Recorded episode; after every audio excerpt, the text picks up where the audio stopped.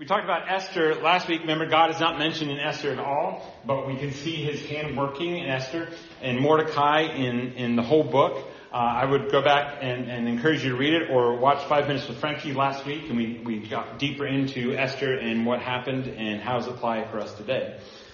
But we are here and talking about Palm Sunday. You're like, how are you going to put Job and Palm Sunday together? Well, here we go. Okay? Um, the story of Job. So we, we get this picture in heaven of uh, God and Satan. And Satan was roaming around the earth and he, he went up with all the other angels and, and, and God said, uh, where have you been? Now, God knows where he was. Okay? Uh, but he was kind of seeing what Satan would say. And so, uh, Satan said, um, well, you know, I've been roaming back and forth and, and there's this person and his name is Job. And he said, well, you've, you've taken protection over him and he's serving you because he's protected at all things. And God said, well, he won't curse my name if I take all these away. And Satan, okay, let's do that. And he gave Satan permission and he took away a lot of things in his life. Except his wife. His wife said, curse God and die. And then Satan comes back and he says, well, just because you took everything away, his health, maybe he's, he's praising you because he's healthy. And God says, you can take everything away from him except his life. And so he went down and he gave him boils and, and he was just rancid. He actually took potter, pottery and scraped his wounds because they were so hurtful. And then his friends came around and they kind of didn't give him great wisdom. You know those friends who say that they're really friends, but when you're in a difficult situation, they just, they blame you. They blame you for everything. And they weren't really giving Job good wisdom because now see, Job didn't know anything that was happening before that. And actually Job never got his answer afterwards. Now, God did answer him in a couple chapters, and you'll see how he answers them. But Job was faithful even when things were taken away from him, even when his health is hurtful and he was getting hurt by his friends.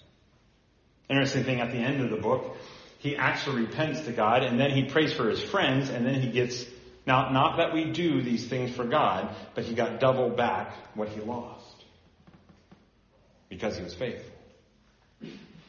And so you're thinking, wait a minute, we're, we're talking about Job and we're talking about Palm Sunday. Well, when Jesus rode into Jerusalem, he was giving answers to the people who were crying out. Now, they might not like the answer, they might have not understood the answer, but Jesus is the answer. And so we can learn from Job how we can point ourselves to the King of Kings and the Lord of Lords who came in and they cried Hosanna. And so Job's friends were kind of saying, well, because you sinned, because you did something wrong, God is punishing you. And Job stood up for himself, said, look, I, I did nothing wrong. I, I honored God with my life and with, and he actually sacrificed extra sacrifices just in case his kids were sinning, just in case. And so he was close to God in his heart. And Job didn't have all the answers. And so in Job 42, 7, this is God answering Job, and, and, and God says this. He, he says, were you there when I created the earth? Were you there when I laid the foundations? Were you there when I made the Leviathan and the Behemoth? Were you there when I put the stars in heavens? And put them in place and named them? Were you there when the universe was expanded? Now, what do you think Job said? Or in his heart? No, I wasn't there. and so after all these chapters of God responding to them, he says this. After the Lord had said these things to Job, he said to Eliphaz the Temanite, I am angry with you and your two friends this is God actually telling the, the friends this. I am angry with you and your two friends because you have not spoken the truth about me as my servant Job has. God actually said, hey, your, your friends are not giving you good wisdom. I have presented myself to Job and said, look, can you answer all these things? And Job did not sin in any of these things.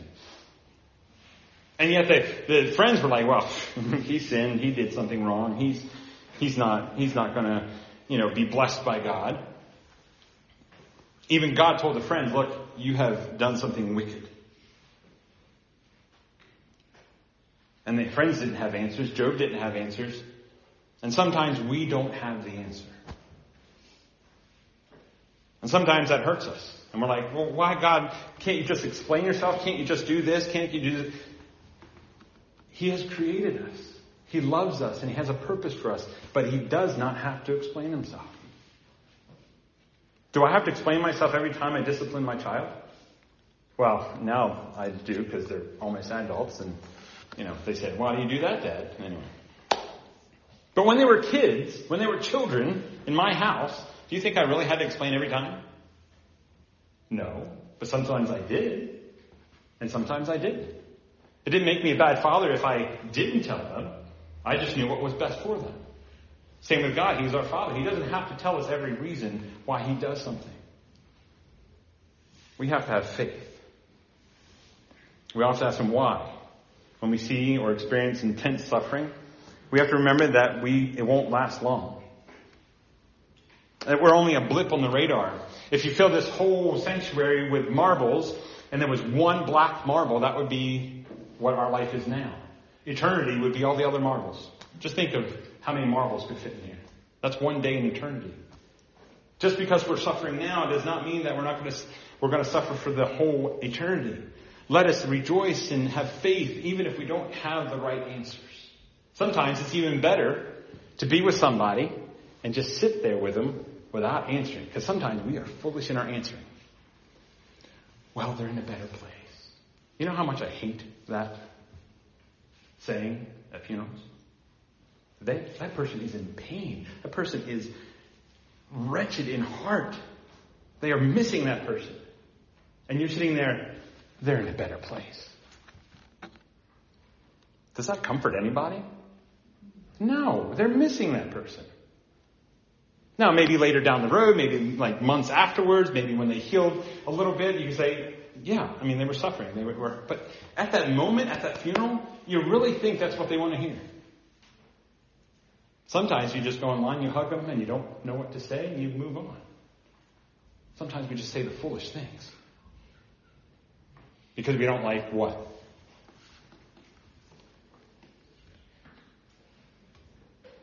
Ah, we get nervous when it's silent. Jesus was coming in to Jerusalem. He was the answer. We don't need any other answer. We just need Jesus. John chapter 12, 12 through 16 says, The next day, the great crowd had come for the festival, heard that Jesus was on his way to Jerusalem. They took palm branches and went out, palms, and went out to meet him, shouting, Hosanna! Blessed is he who comes in the name of the Lord. Blessed is the King of Israel. Jesus found a young, here we go, ready? Go ahead and make fun of me. Donkey. And sat on it, and is written, Do not be afraid, daughter Zion. See, your king is coming seated on a donkey colt, donkey's colt. At first, his disciples did not understand all of this. Wait a minute, even his disciples didn't understand all this? They didn't have all the answers either. Just because Jesus was physically with them didn't mean that they had all the answers. And what are we to him? We are his disciples. We don't have all the answers. God does. We seek him for truth. We seek him for answers. Only after Jesus was glorified did they realize that these things had been written about him, that these things had been done to him. Hello. Now, on the other side of the cross, they, they read these things in the Old Testament like, it was about Jesus. The whole time. The light bulb went on. You know how when you're teaching in, in class and you're teaching this for months and months, and Katie, what do they do? They go, and then you're like, yes. Finally, light bulb turns on. Some of them, well, their light bulb never turns on. But anyway, it's great feeling when somebody goes, I know it now. The disciples knew the answer. It was Jesus. But we have to realize we don't have all the answers, but God does. Through praying and seeking the truth and reading the Bible and being with other Christians to comfort us. And so, as we are comforted through our suffering, even if we don't get the answer, Job suffered a lot too. What did he really need? Was it correction? Was it theories about suffering? Was it them saying, now you're a sinner and you're suffering because you've done something wrong? No, he did not need any of that thing, those things. He needed someone there just to sit by him and comfort him. But his friends were miserable. Actually, it says in the Bible they were miserable comforters. Wouldn't that be great if somebody wrote a, a book and then, you know, a thousand years afterwards saying, you're a miserable comforter. It's in the Bible. Those friends should have sat there and prayed for him. But no, they had to open their mouth and leave no doubt that they were foolish. Job 16:2.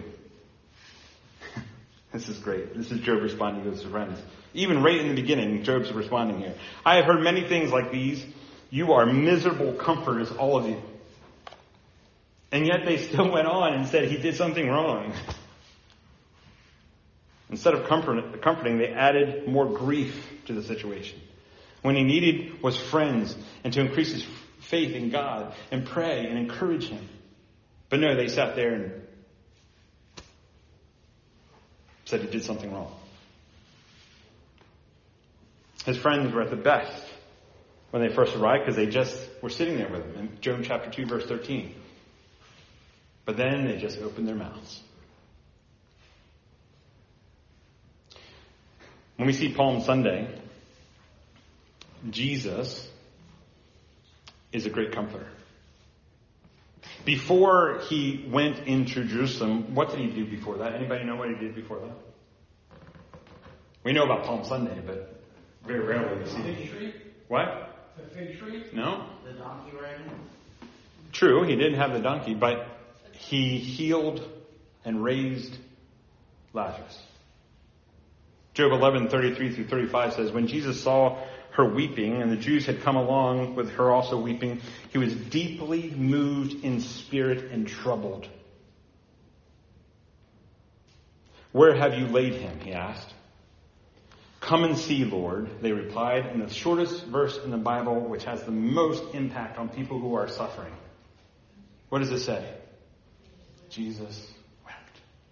Now, this is not any uh, normal Greek word. Okay, this is not like Jesus just sat there and cried. Got a tear in his eye, and it was just streaming. You know, the movies just streaming down the face, and ah. No, he wept. You know what, what wept means? He screamed out, crying in agony that his friend died and that these people were suffering and that he was there and he was deeply moved. I mean, down to the core of his being. Sometimes we just need to weep with others. We need to be there. It's awesome that he's our comforter. Look at John chapter 12 verse 1 through 2. Six days before Passover, Jesus came to Bethany where Lazarus lived. Now, he's already resurrected him, right? This is, this is, this is so cool. Whom Jesus had raised from the dead. Here, a dinner was given in Jesus' honor. Martha served, while Lazarus was among those reclining at the table with him. Dude, he was dead. He was, he was in the grave. he came back to life. What, what would have Jesus said if he just said, come out of the grave? Guess how many people would come out of the grave? Everybody. He specifically had to say, Lazarus, rise. I wonder if other Lazarus around the world rose at the same time. Anyway, just a question in my head that I'm going to ask him when I get up there. But it's cool. He was, he was reclining with a person who was already dead and yet is alive. Guys, we were dead in our sins and now we are alive in Christ. Our job is to be like Jesus in this world. We're supposed to comfort people. We're supposed to be there for them. We're supposed to pray for them. We're supposed to encourage them, not backbite or point the finger or condemn them to hell. We're supposed to be there for them.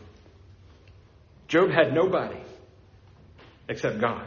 And when nobody's around, hopefully our comfort comes from Jesus first.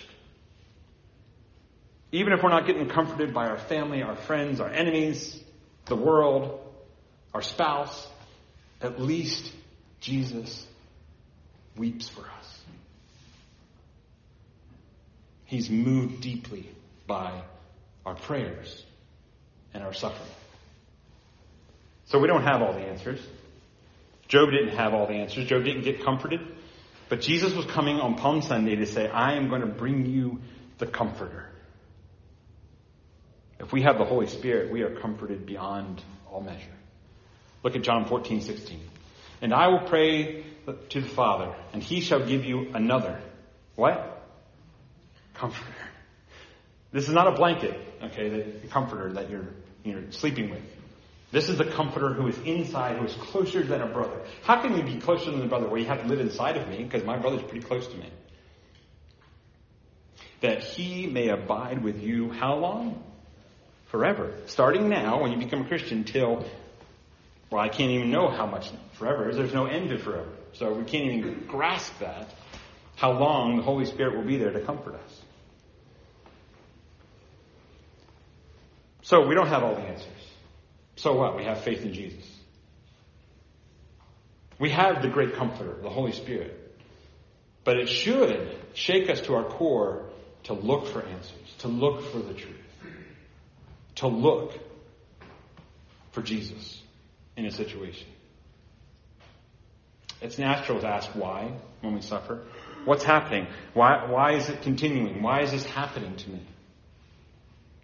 The conversation between Job and his friends went back and forth until God finally intervened and questioned Job. I just think that blows my mind. Job was seeking an answer, but God answered him with a question. Job was questioning, and God said, Here's another question.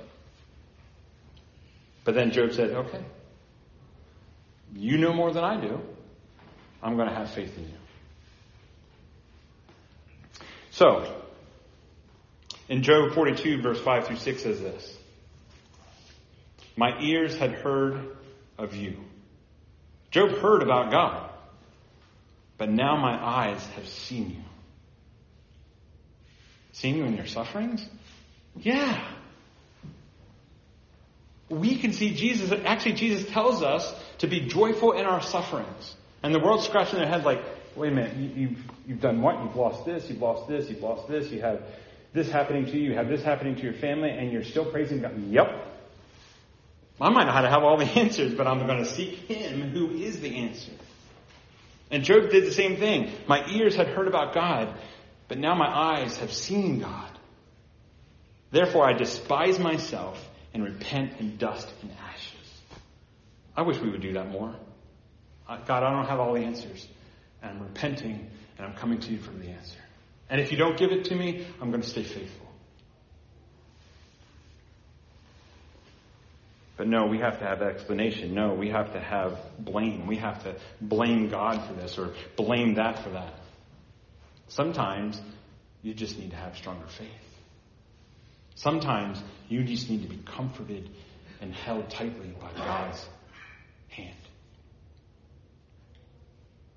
We suffer because the world has fallen other people's mistakes, the devil working overtime, or we just need to have faith that God knows best. Look at John chapter 12, 27 through 33. Now my soul was troubled, and what shall I say? Father, save me from this hour. No. It is for this very reason I came to this hour. Father, glorify your name. Then a voice came from heaven, I have glorified it, and will glorify it again. The crowd was there and heard it said, and it had thundered. Others said an angel had spoken to him. Jesus said, This voice was for your benefit, not mine. Now is the time for judgment on this world. Now the prince of this world will be driven out. And I, when I am lifted up from the earth, will draw all people to myself. He said this to show the kind of death he was going to die.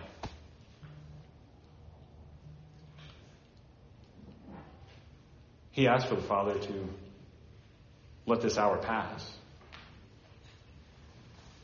But he knew that he had to go to the cross.